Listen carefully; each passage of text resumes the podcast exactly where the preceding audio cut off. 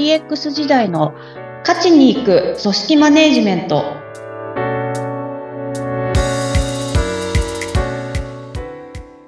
お疲れ様です。株式会社ダズリー代表取締役、筒井千明です。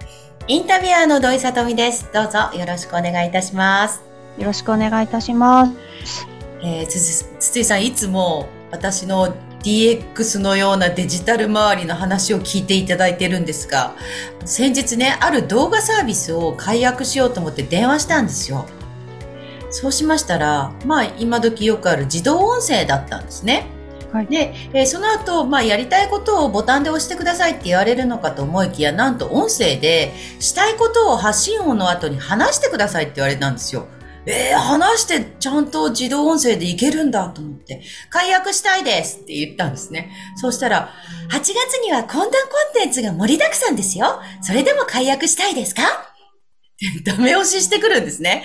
で、そうする、それに対して、はい、解約しますって言うと、さらに、これまで録画したコンテンツも見られなくなりますから、承知してねとさらに、畳みかけるように、念押しした上で、やっと名前を聞かれてあっさり解約手続きが完了したんですよ。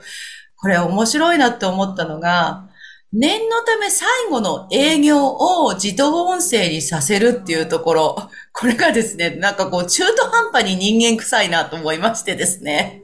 確かに。面白いなと思いました。え、なんかすごい、あれです、聞いてて、ちぐはぐだなっていうか、そう、本当にちぐはぐこっちの思いは全然組んでくれないのね、みたいな。もういや、私も完全に解約すると決めて電話してますんでって思いつつ、はい。でも勝手に繰り出される営業トーク。しかも自動音声。無機質な。いやー、面白い。これむしろなんか逆効果な感じもしますよね。その会社に対してのイメージみたいなね。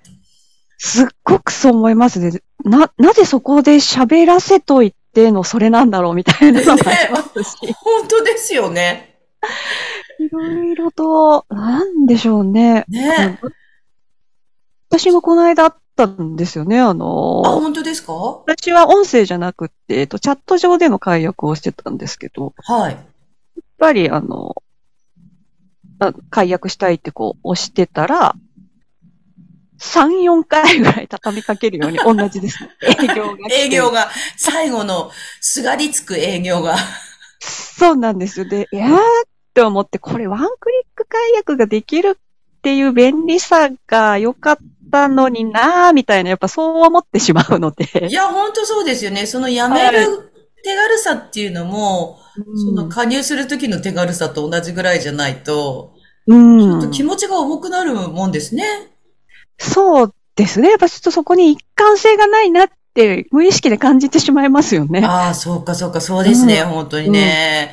いやー、ちょっと、あの、多分おそらくこのあたり改善されていくんでしょうけど、発展途上ですね、まだまだね。ですね。ねえーさて、今回は、私も興味津々なんですね。仕事のまさ任せ方、仕事の任せ方をテーマに、筒井さんにお話を伺います。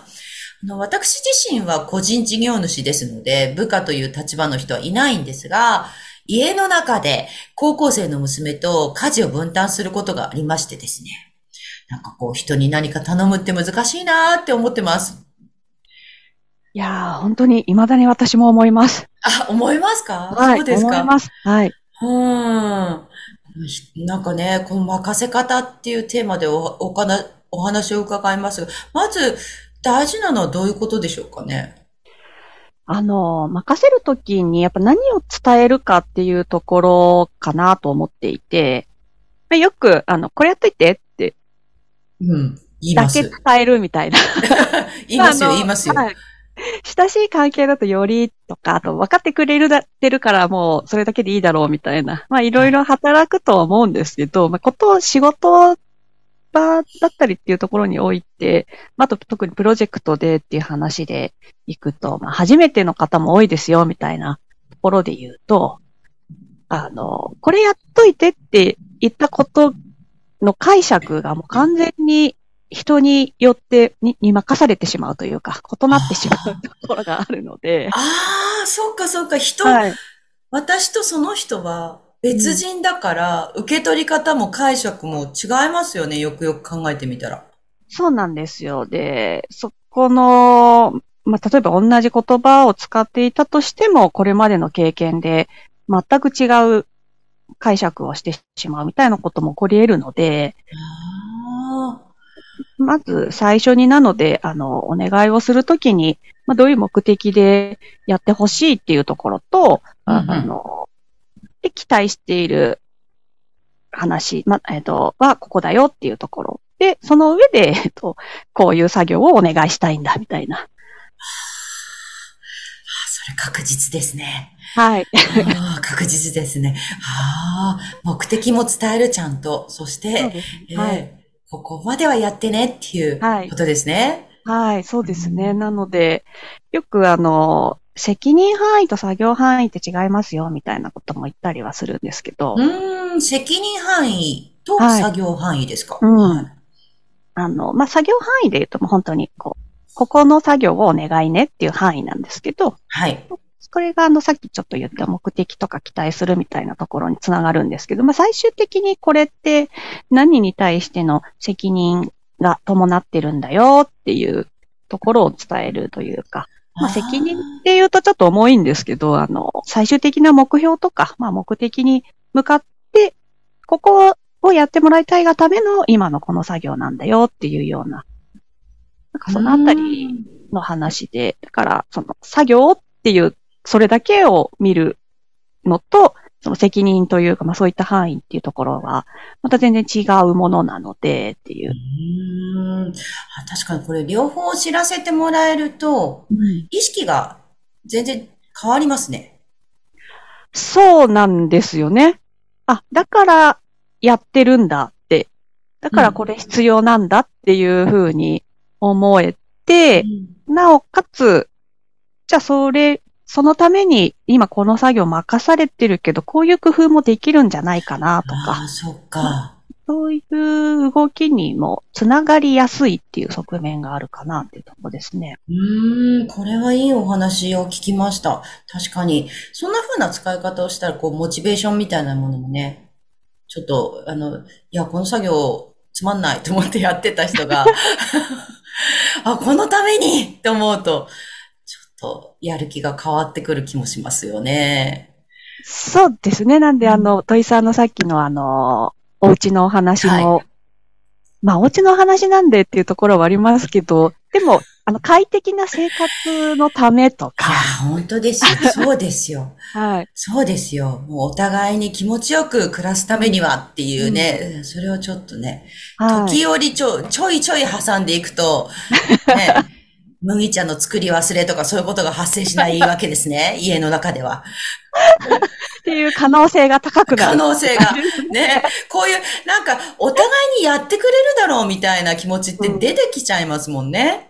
いや、もう絶対出てくると思うんですよね。そういう隙間というか、うん。誰かがやってくれるだろうっていう発想っていうのは、全然、あの、未だに私もそういうのありますし、うんうんうんうってん。いうところなんですけど、まあそこなので、あのある程度は、もしかしてそういう状況に陥るかもなーっていうところを事前に、うこう、意識はしながら、あの、起こってしまったらちょっとその都度修正したりとか、うんあのじゃあどうして今回そういったことが起こってしまったのかっていうところでまたちょっと、あの推測しというか、あの、して、で、そこまたチューニングしていく。じゃあ次回はこういった形でやってみようかとか、ここの役割分担のところが曖昧だったよねとかっていうところが。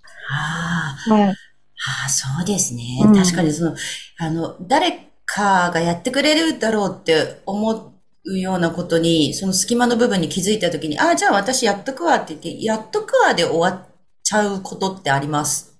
あの、これなんでこういう隙間ができちゃったんだろうってあんまり考えてないですね。それ、うん改改善のチャンスですよね。そうなんですよ。なんか、あの、そこも、あれなんですよね。初めからそういうのを潰そうとすしても、あの、難しいものだったりはするので。難しい。はい。起こってしまった時に、なんでなんだっけっていうところを振り返ってみて、で、改善をしていくって、もうそういうことは起こり得るよねっていうところに立つっていうところが一個大事なのかなっていう気はしますね。うん。うん。いや、ちょっと心の余裕必要だなって思いました。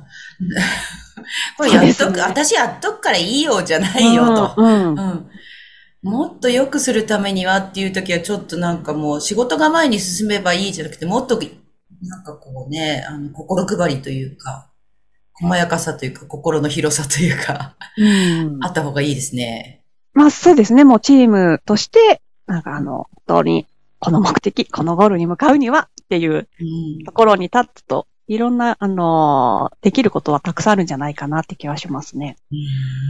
はい。そろそろお時間になりました。今日は仕事の任せ方でした。えー、筒井さんはプロジェクトマネジメントについてのセミナーを開催しています。また、クラウドファンディングも現在進行中ですよね。はい。そうです。ありがとうございます。ぜひ、このクラウドファンディングについてのリンクも貼ってありますので、ぜひ、ポッドキャストの説明欄のリンクご覧になってみてください。お話は？株式会社ダズリーの筒井千明でした。ありがとうございました。ありがとうございました。次回もどうぞお楽しみに。